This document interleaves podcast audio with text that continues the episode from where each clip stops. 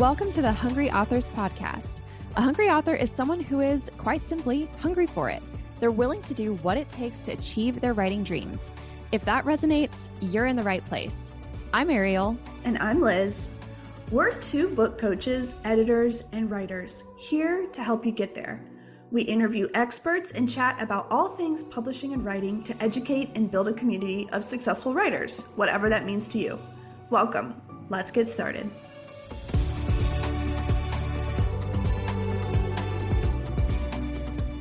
Hello, Hungry Authors. This is Ariel, and you know by now that I am just fascinated by the publishing industry and how decisions get made about what books to publish. I thought a lot about this in my former career as an acquisitions editor, and it continues to be a passion topic for me. So when Liz and I discovered that our amazing agent, Don Pape, used to work for Stephen Rubin, who, as you'll learn, was an executive in some of the Big 5 publishers, I asked him to arrange an introduction so that we could ask Stephen to be on the podcast. They both said yes, and here we are. So Stephen Rubin started as an executive editor at Bantam Books before being named president and publisher of Doubleday. And then he spent 3 years in London at Transworld Publishers. He also served as president and publisher of Henry Holt until 2020. And he's currently a consulting publisher for Simon & Schuster. Hopefully you recognize some of those names of those publishing houses. These are some of the big movers and shakers of the publishing world, and Stephen Rubin was and is often in the room where it happens. He's also written a book called Words and Music: Confessions of an Optimist. It's his memoir about his time as a journalist and as an insider in the world of publishing. I highly recommend it. It is absolutely fascinating. Before we get into the interview, though, I just want to say that there are a few publishing terms that get thrown around in our conversation that you might not be familiar with if you haven't been through the publishing process before. So if you don't know what a royalty is or haven't heard of the auction process in publishing, we see you, we hear you. We're going to link to some of the definitions in the show notes. But as a hungry author, I know you love learning and you're not going to let some jargon stop you from making progress. The other quick thing is that there's some background noise and feedback in this episode, so bear with us and thank you for your patience. Let's get into it.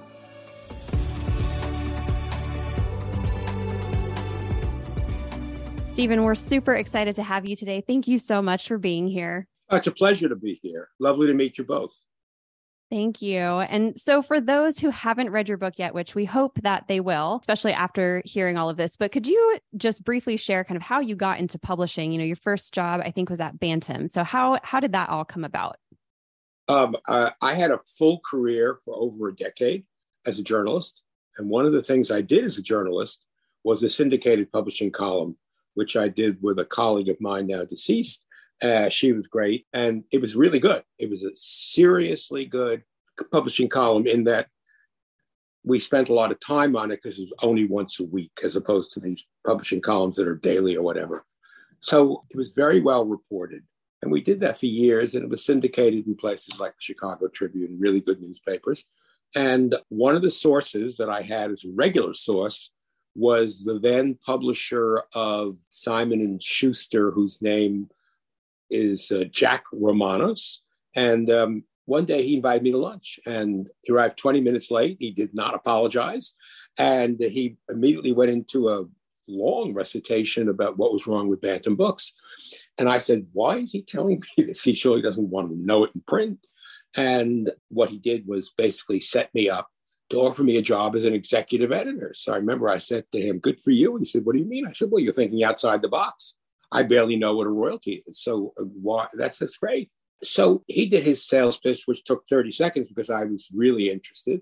And then I had to, of course, meet the editor-in-chief. And that took a while because she was going to Frankfurt and all that. But we finally had a dinner which lasted 4 hours. Oh, my goodness. My wife thought I had been mugged. We really hit it all. We didn't know each other at all, which is odd because I knew most of the people in publishing. So we really hit it off. And then we got into negotiations and I got them up to $55,000 from $50,000. You're proving your negotiation skills right from the start. I'll never forget my first public appearance was at an ABA in California. And anyone who came into the booth, I was like a 4-year-old. I said, I'm 4 days old. That's how long I had been in Bantam's employ. And then he very wisely said to me, walk the aisles and see what is going on with the competition, because one of my jobs as executive editors was to cover the reprint territory, which doesn't exist much anymore, but then was a very important part of for a company like Bantam to buy the paperback rights from a hardcover publisher. And I came back from my first stroll down the aisles, and he happened to be there. I said, "Jack, I can't believe it. All you guys publish the same thing. And you're all publishing too many books." And he said, "Oh my God, you get A+." So I got it right away. It just was a natural thing for me. I didn't think it would be. I thought it'd be bored after being a journalist. I was never bored. And 9 months after he hired me, Jack left to go to Simon & Schuster. My boss, Linda Gray, was promoted to his job. And then she had to find someone to fill her old job. And she wasn't very good about knowing a lot of people. So I gave her the list of 4 people who I thought would be great for the job.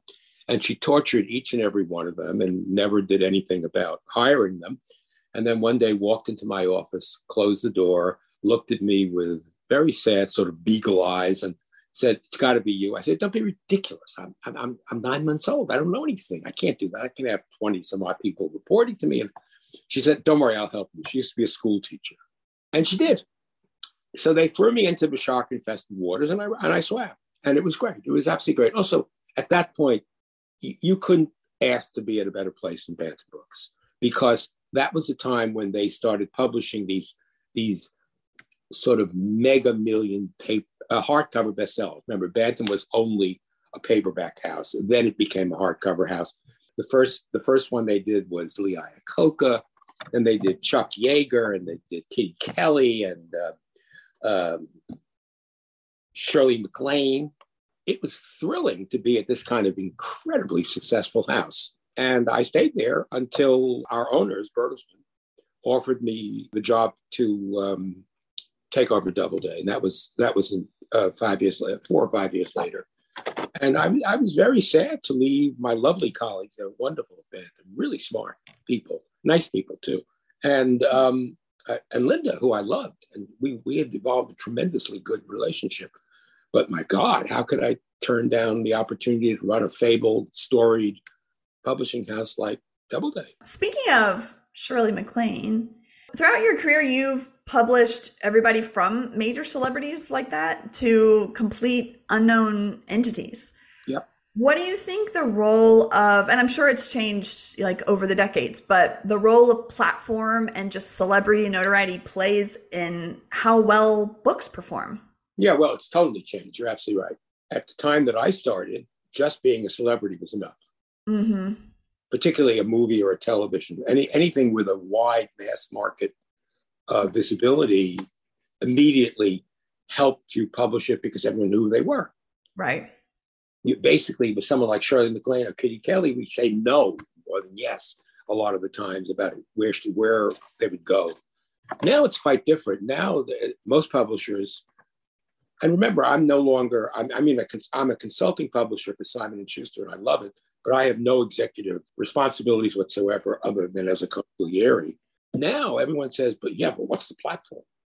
And I really worry that they worry too much about what the platform is.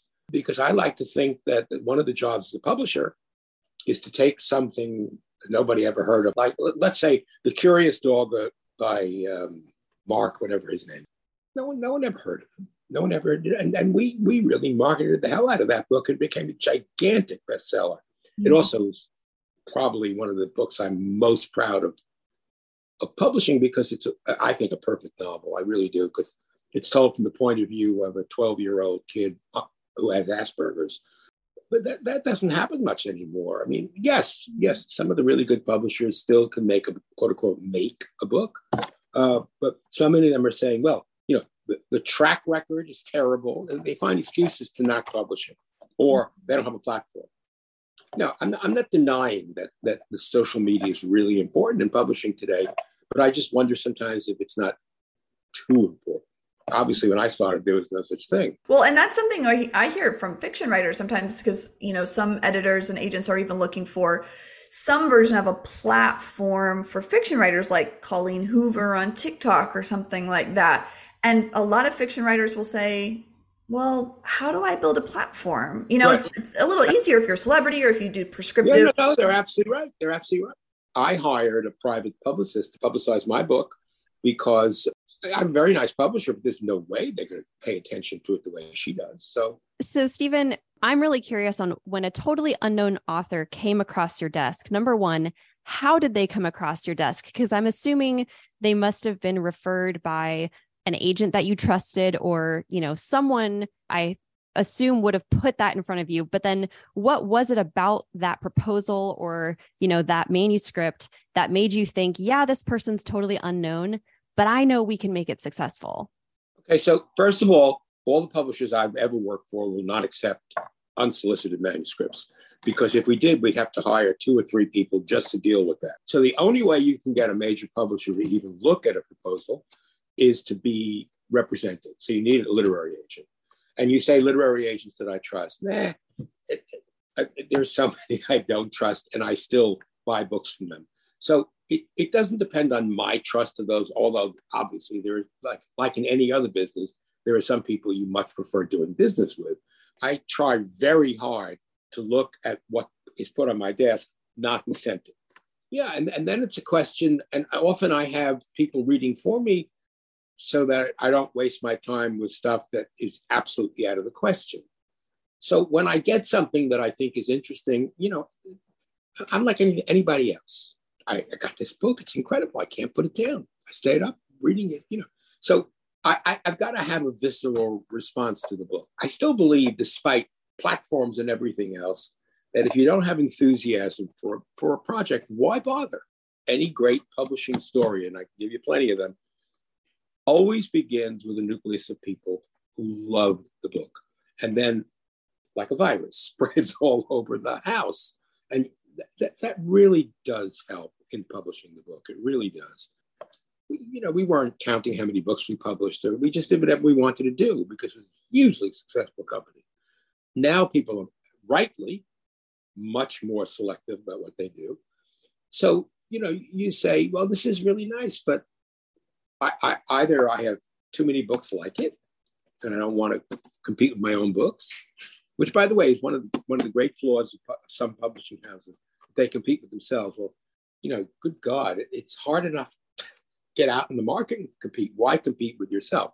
So you sort of get a list of all your acquisitions and say, you know what, this book that I got in is really great, but I have 8 books that are competing with it, so I'm not going to buy it. The most recent example was when I bought Elton John's memoir. I simply said to our CEO, I am buying this book. It doesn't matter what it costs. That's how strongly I felt about it, because it was one of the best proposals I think I've ever read. And it happened to me with The Curious Incident also, where I said that I said to the editor-in-chief, we have to buy this book. And he agreed. And he basically did the editing and everything. He was great. Passion is what it's all about, really. Our listeners will find that so encouraging, because so much today, and it's not wrong necessarily, but there's a lot of emphasis, of course, on platform. We've mentioned that, but also just proposal and the pitch and, you know, all that kind of stuff. Again, very important. You really have to get the proposal right. And that's why some of the bad agents let out really bad proposals. Well, yeah. You want to sit there and edit the proposal before. So, it's really important because there's so much competition. You have no idea. And sometimes, you know, the lesser the publisher, the more submissions they get because the agents know the big ones won't publish it. Yeah, the proposal's really got to be good. And with fiction, first of all, with fiction, it's not a proposal. Right. It's either, I'm perfectly willing to buy a novel based on, let's say, 100 or 200 pages, and then a synopsis of what follows, or something like that. So there, it's really in what you're submitting. But with nonfiction, it's a whole nother ballgame, and you really got to do a great proposal. I mean, the Elton John proposal was 38 pages long, and actually, I'll tell you what happened. The CEO immediately sent it to the head of our parent company in Germany, and said, "You got to read this," and he fell in love with it also. So I had nothing but support for that. Don't ask what I would have done if they hadn't let me buy that book. Because, you know, you got to go with your gut. My gut said Elton John has so many constituencies. You know, he has gays. He has old ladies love him. He has young people. He has a gigantic swath of people. And the book was so outrageous and so completely honest. It was just irresistible. I also published, and this is talking to someone who really cares more about classical music than pop music. I also published Eric Clapton, but that was a no-brainer. I mean, the guy's child fell out of a window. Fiction and nonfiction are completely different. They really are. You always got to put your best foot forward, no matter what you're doing. By the way, a really sloppy proposal says it's like a warning signal. Says, oh my God, if they're giving me this kind of crap now, what am I going to get later? So, like with typos all over the place or misspellings, it's just not acceptable. It's just not. Yeah. Well, Liz and I both ghostwrite book proposals as a large part of what we do every day. So we we definitely agree with what you're saying there. I'm curious, Stephen, it was kind of just a throwaway line in the book. At one point, you said that you really wanted to publish more music books, but that you had been burned by a lot of them. That was classical, not pop. Okay. Well, that's what I was kind of curious about. Tell me more about that, because I love music books too. My passion is classical music. It's worth reading. At Bantam, I published Beverly Sills's second memoir, which did horribly compared to the first memoir.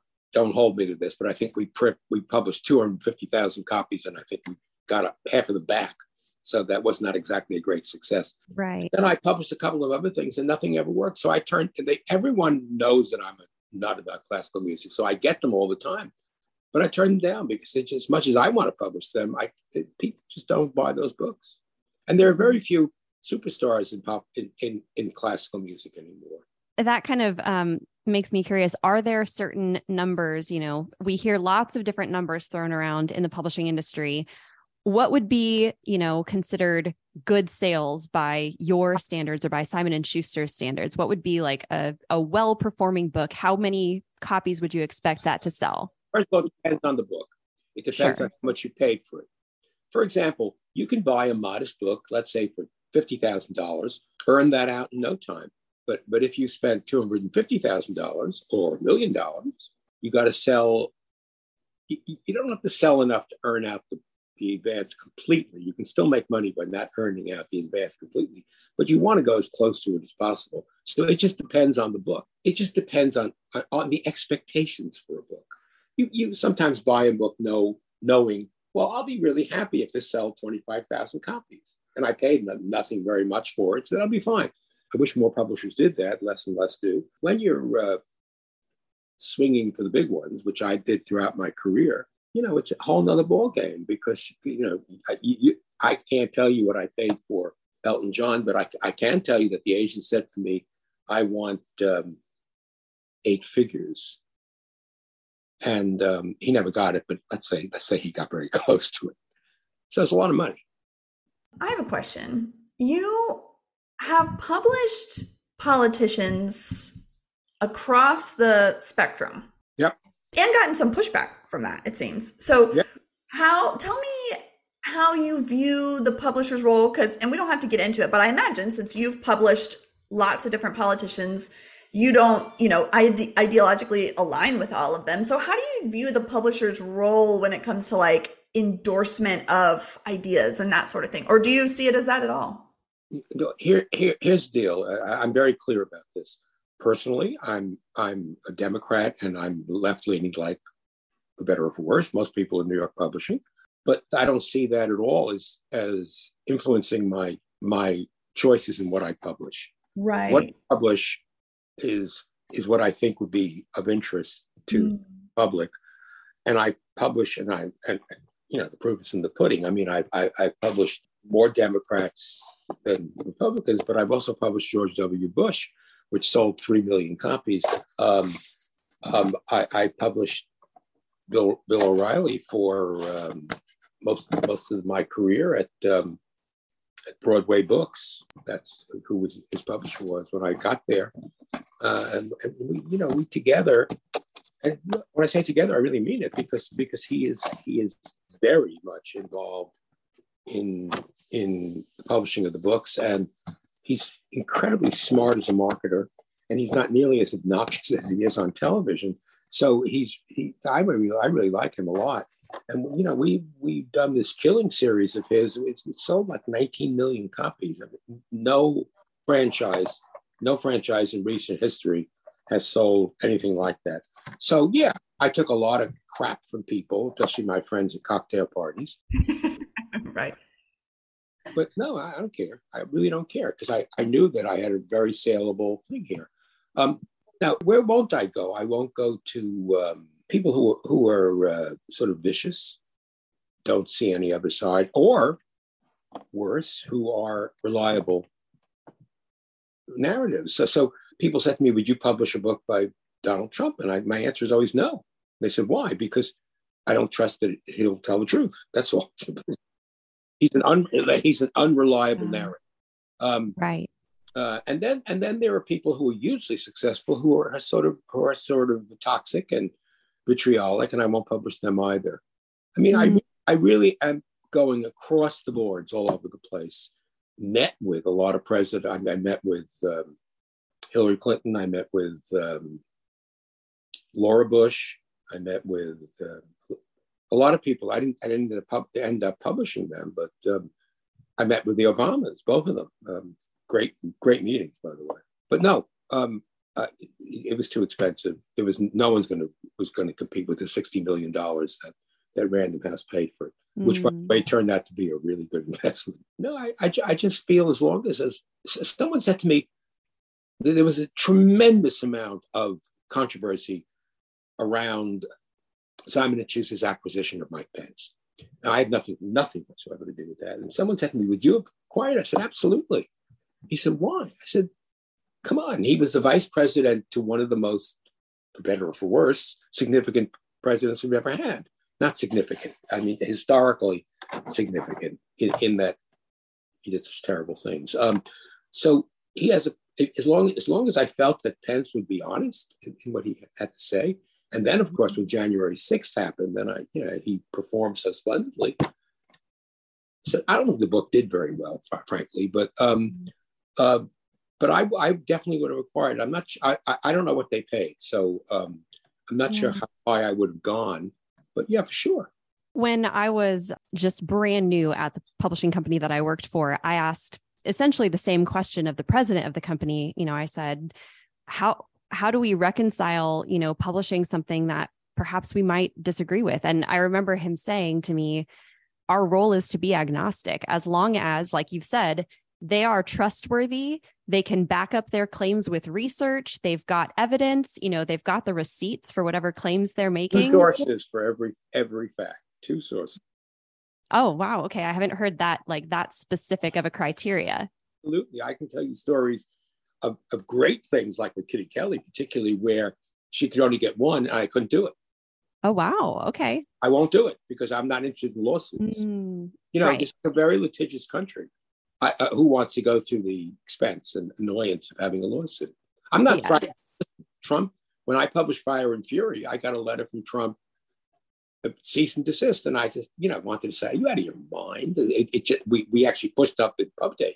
I'm not frightened of that. I just don't want a lawsuit. I want to republish responsibly. That's all. Yes. Yeah. Well, I think that makes a lot of sense.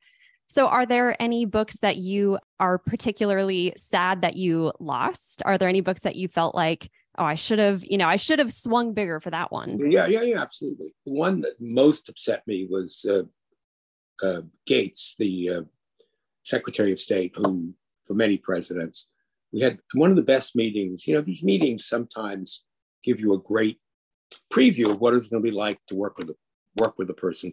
I'll never forget.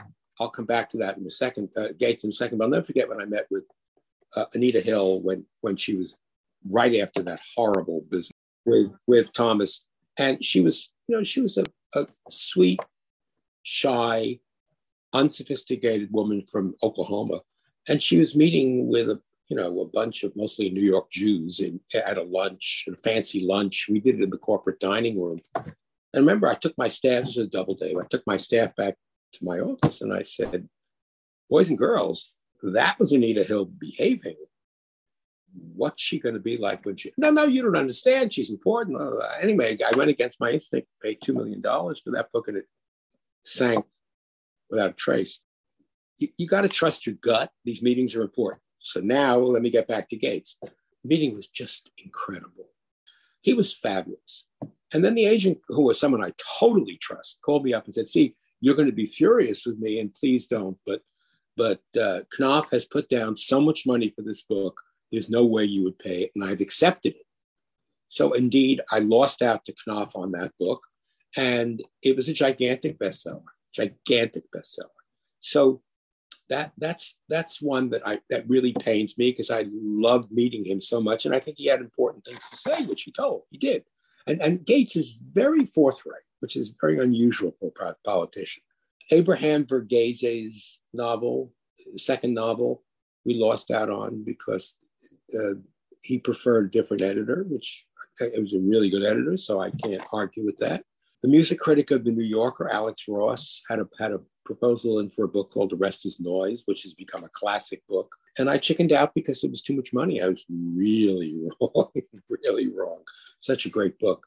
Those are three very different kinds of books that I'm really sorry that I missed out on.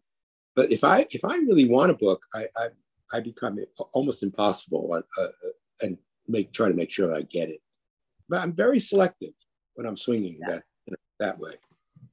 Tell me a little bit about that, just the gamble. Like, you know, we work with a lot of agents, and I know that for them, sometimes the gamble is a little bit of the attraction. And I know in acquisitions, there's some of that too. Is that, you know, how do you think about that? Is there some sort of like kind of a rush you get? Is it, I mean, I know it's calculated and these are decisions by committee and it's not always up to you, but.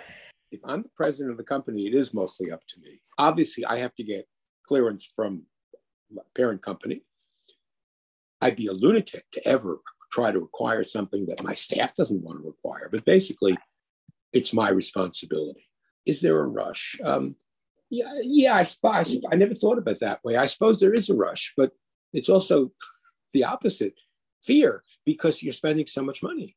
Although I must tell you, I don't worry that way anymore.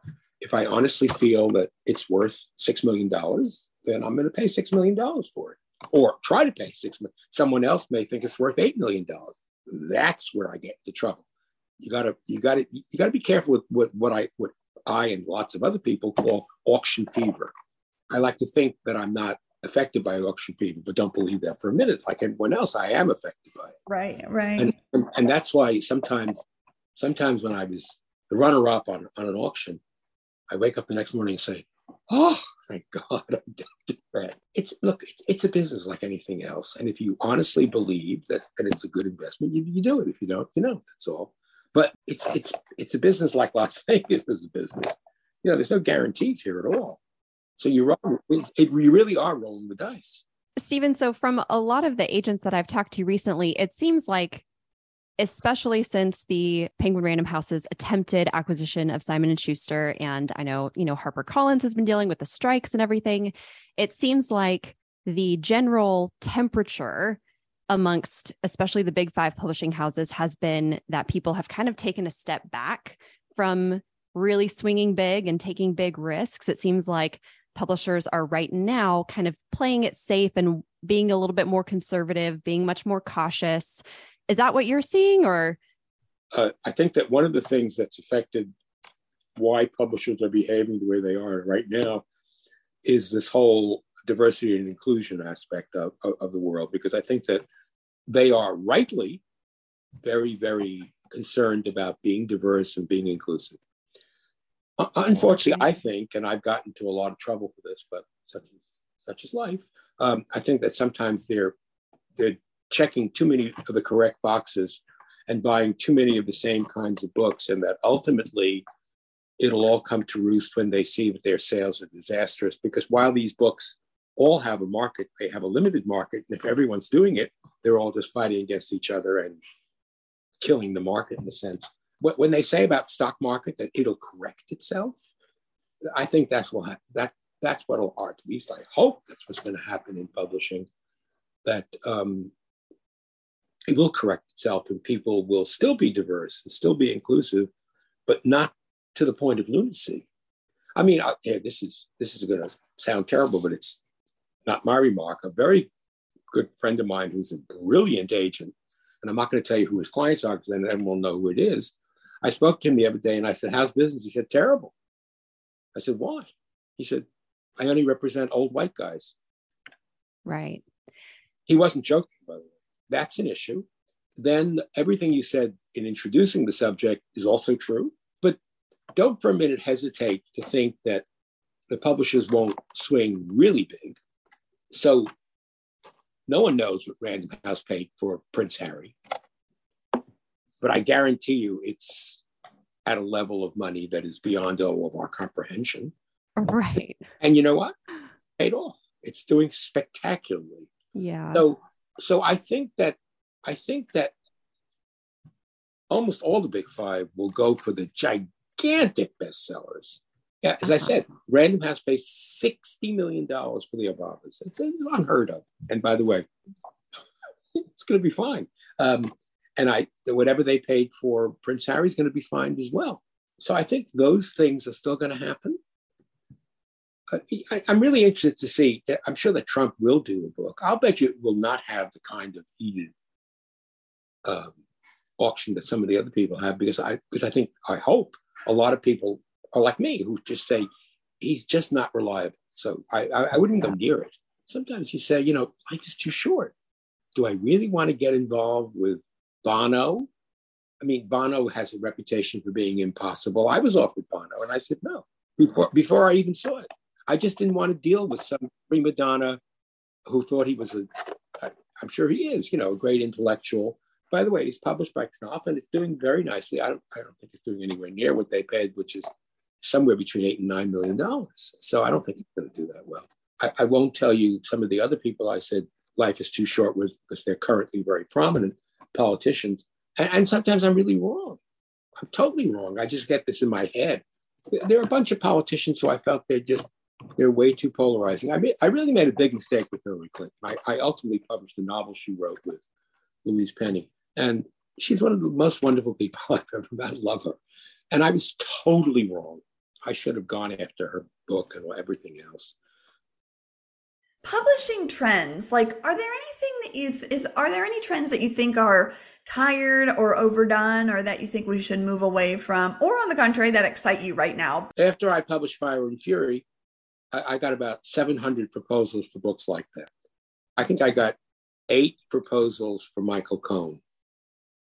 Different proposals. There's a case where I said, And I might have been slightly wrong. I don't think the book did great, but I think he was fairly honest. But I just felt he wouldn't be. And I felt it was more I'm going to get even with Trump kind of than anything else. After I published The Da Vinci Code, 7 million books like trying to be Da Vinci Code wannabes. It would be so nice if we could stop being sheep and create our own trends. I didn't realize when I published The Da Vinci Code that it was going to create a trend. I didn't. I knew it was a good book. I knew it would do well, but I never thought it was going to do what happened. And that's another thing, by the way, that's really interesting. I've been blessedly involved with many, many huge successes. And in every case, I thought they were good books. But I never, ever thought that when I came to Doubleday, and by the way, I did not acquire John Grisham. That was the best inheritance I ever got. When I arrived at Doubleday, John Grisham was about to be published. I was very involved in the publication, but I did not acquire it. And when I read the book, I said, oh my God, the kind of narrative energy. I just couldn't believe it. So we had a 25,000 copy first printing. And we thought we were geniuses because we said, all right, who's the marketplace for this? Oh, lawyers. So we marketed it to lawyers. And then that was a classic example of word of mouth just taking over to the point that all we did was reprint. So it has one of the cleanest sales in history. I was just going to say, that's actually a good point. And sometimes we caution, or I've cautioned authors who are getting ready to pitch. It's a balance when you're doing either agent research or publisher research. A lot of people, they go looking for, agents who have a list that their book would fit on nicely. And that's not bad advice. But I've heard from a number of editors and agents say similar things as you just did, that were like, when I had one book you know, sell really well. That became, you know, what that editor is mainly known for. All they started receiving is whatever lookalikes. Sometimes I'm like, yeah, that's good advice. But if you know that if they get pitched whatever as a comp for the Da Vinci Code, you know, they probably hear that a lot. It's a delicate balance, but I still think that if you're an author just beginning and you're looking for an agent, why would you not at least try to approach an agent that sort of does what your book is about?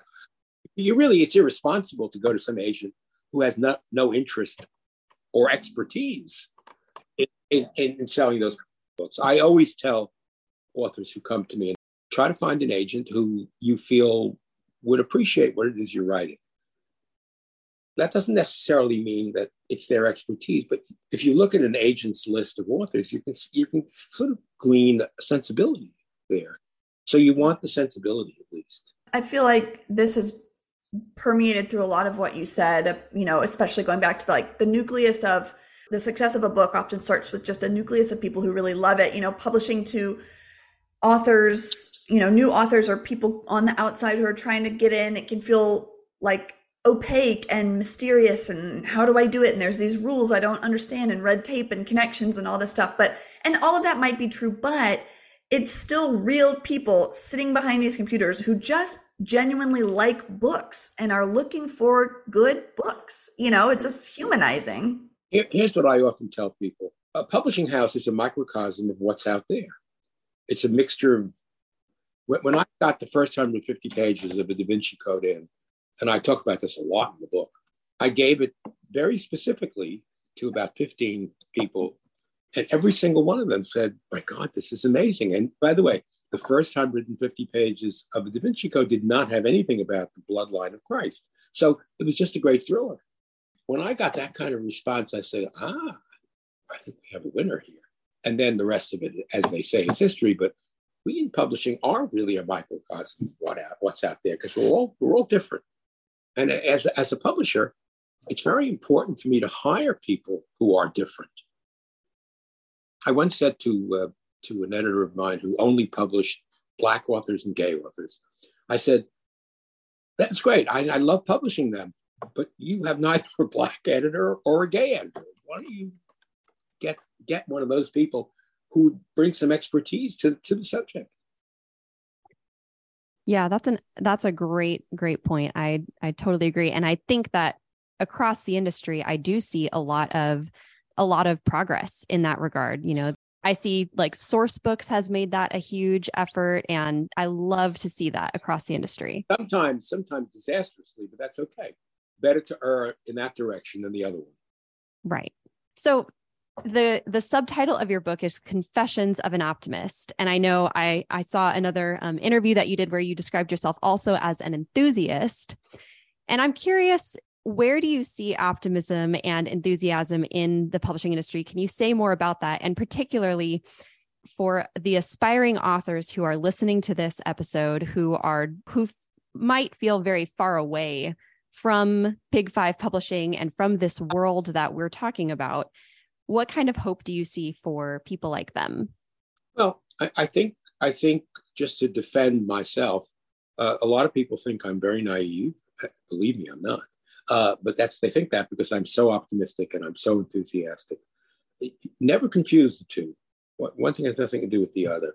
My feet are very firmly planted on the ground, and I can be as big a pain in the ass as anybody you've ever met if I have to be. But that's not my natural inclination. And it's something that I think this is not something facile. I mean, it's something I think actually contributed enormously to the success I've had in both my careers as a journalist and as a publisher. And that is that I've always been optimistic. At the horrendous age of 81, I still am very optimistic and very enthusiastic. I have very little time for these cynical publishers, very little time. Maybe these wonderful young people who want to break into the publishing world should look a little bit about the publishing house and see, well, that guy is really so cynical. I don't want to even go there, you know?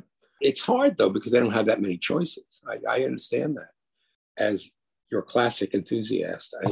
It's just very hard for me to say. I just say, keep it up, you know, just make sure you're enthusiastic about your own thing. That's another thing that's very important. Never submit something if you think it's okay. Only submit it if you think it's great.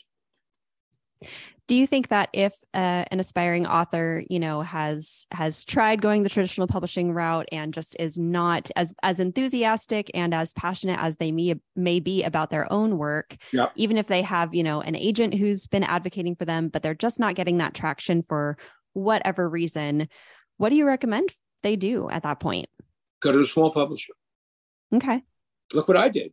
I knew that none of the big publishers. First of all, I couldn't submit it to Random House or to Macmillan because I worked there. So I was down from 5 to 3, and I had one of the best agents in the business, and she said, "No way." So we tried, and they said, "Oh, it's wonderful, it's fun, but it's not going to sell," which I agree with, by the way. We went to another level of publishing, and there was a tremendous enthusiasm by the guy who acquired this book, an applause book. Of course, he left as soon as I got there, but the classic publishing story, you become an orphan. You keep on trying until you find someone who is enthusiastic, and you will yeah, eventually. It may not be the most glamorous publisher or frankly, the best publisher, but that's the best you can do. If you don't want to self-publish, which I assume most of your people don't want to do or shouldn't do, then you take what you can get. I love that just ending on the note of like, you will. You know, it's very discouraging, and I speak from personal experience. I mean, I have a couple of reject letters that should go into a textbook on how to write the nicest reject letter. I have one that's 3 pages long, telling me how great the book was, but they didn't feel that there was an audience for it, which I totally agree with. I was a good publisher, I know. Your audience is people like me, publishing nerds. I think you just got to keep at it. You just got to keep at it. And if you don't, then go into another business. Yeah, we tell our authors all the time that if you are persistent and are willing to continue to like either make your craft better or your book better or your pitch better and take feedback and tweak and try again and send out a bunch more rounds of pitches, and I almost guarantee people like that who have that kind of like grit and gumption and are just determined to succeed, that they will. There's a place. I totally agree. As long as they go right to the right people. Yes. Yes, totally. Exactly. Right. It might take some time. Yeah, no, believe me, I can't remember because I choose to forget how long it took to sell my book, but it took a long time. And by the way, no one said they disliked the book, which of course made the bitter pill a little bit sweeter, but they just didn't feel it would sell. I couldn't argue with that. So yeah, absolutely. Just keep at it. You can't do it alone. You got to have a good agent, or at least an enthusiastic agent who's willing to work it. Yeah. Yes. A good partner. Yeah. Yes. Stephen, real quick, do you have any great book recommendations that you'd like to share with everyone? Any good books you've read recently? The best book I read recently happens to be a Simon & Schuster book, but not because I worked for them. It's a 1-volume history of Watergate by Mr. Graff. I can't remember his first name. It's just spectacular. I couldn't put it down. Okay. It's never been a 1-volume history of Watergate before. Okay. That's the best book I've read recently. Cool. I'm right now reading Matthew Haig's The Midnight Library. And oh, love it. I almost played hooky, you know, this afternoon so that I could just read this book.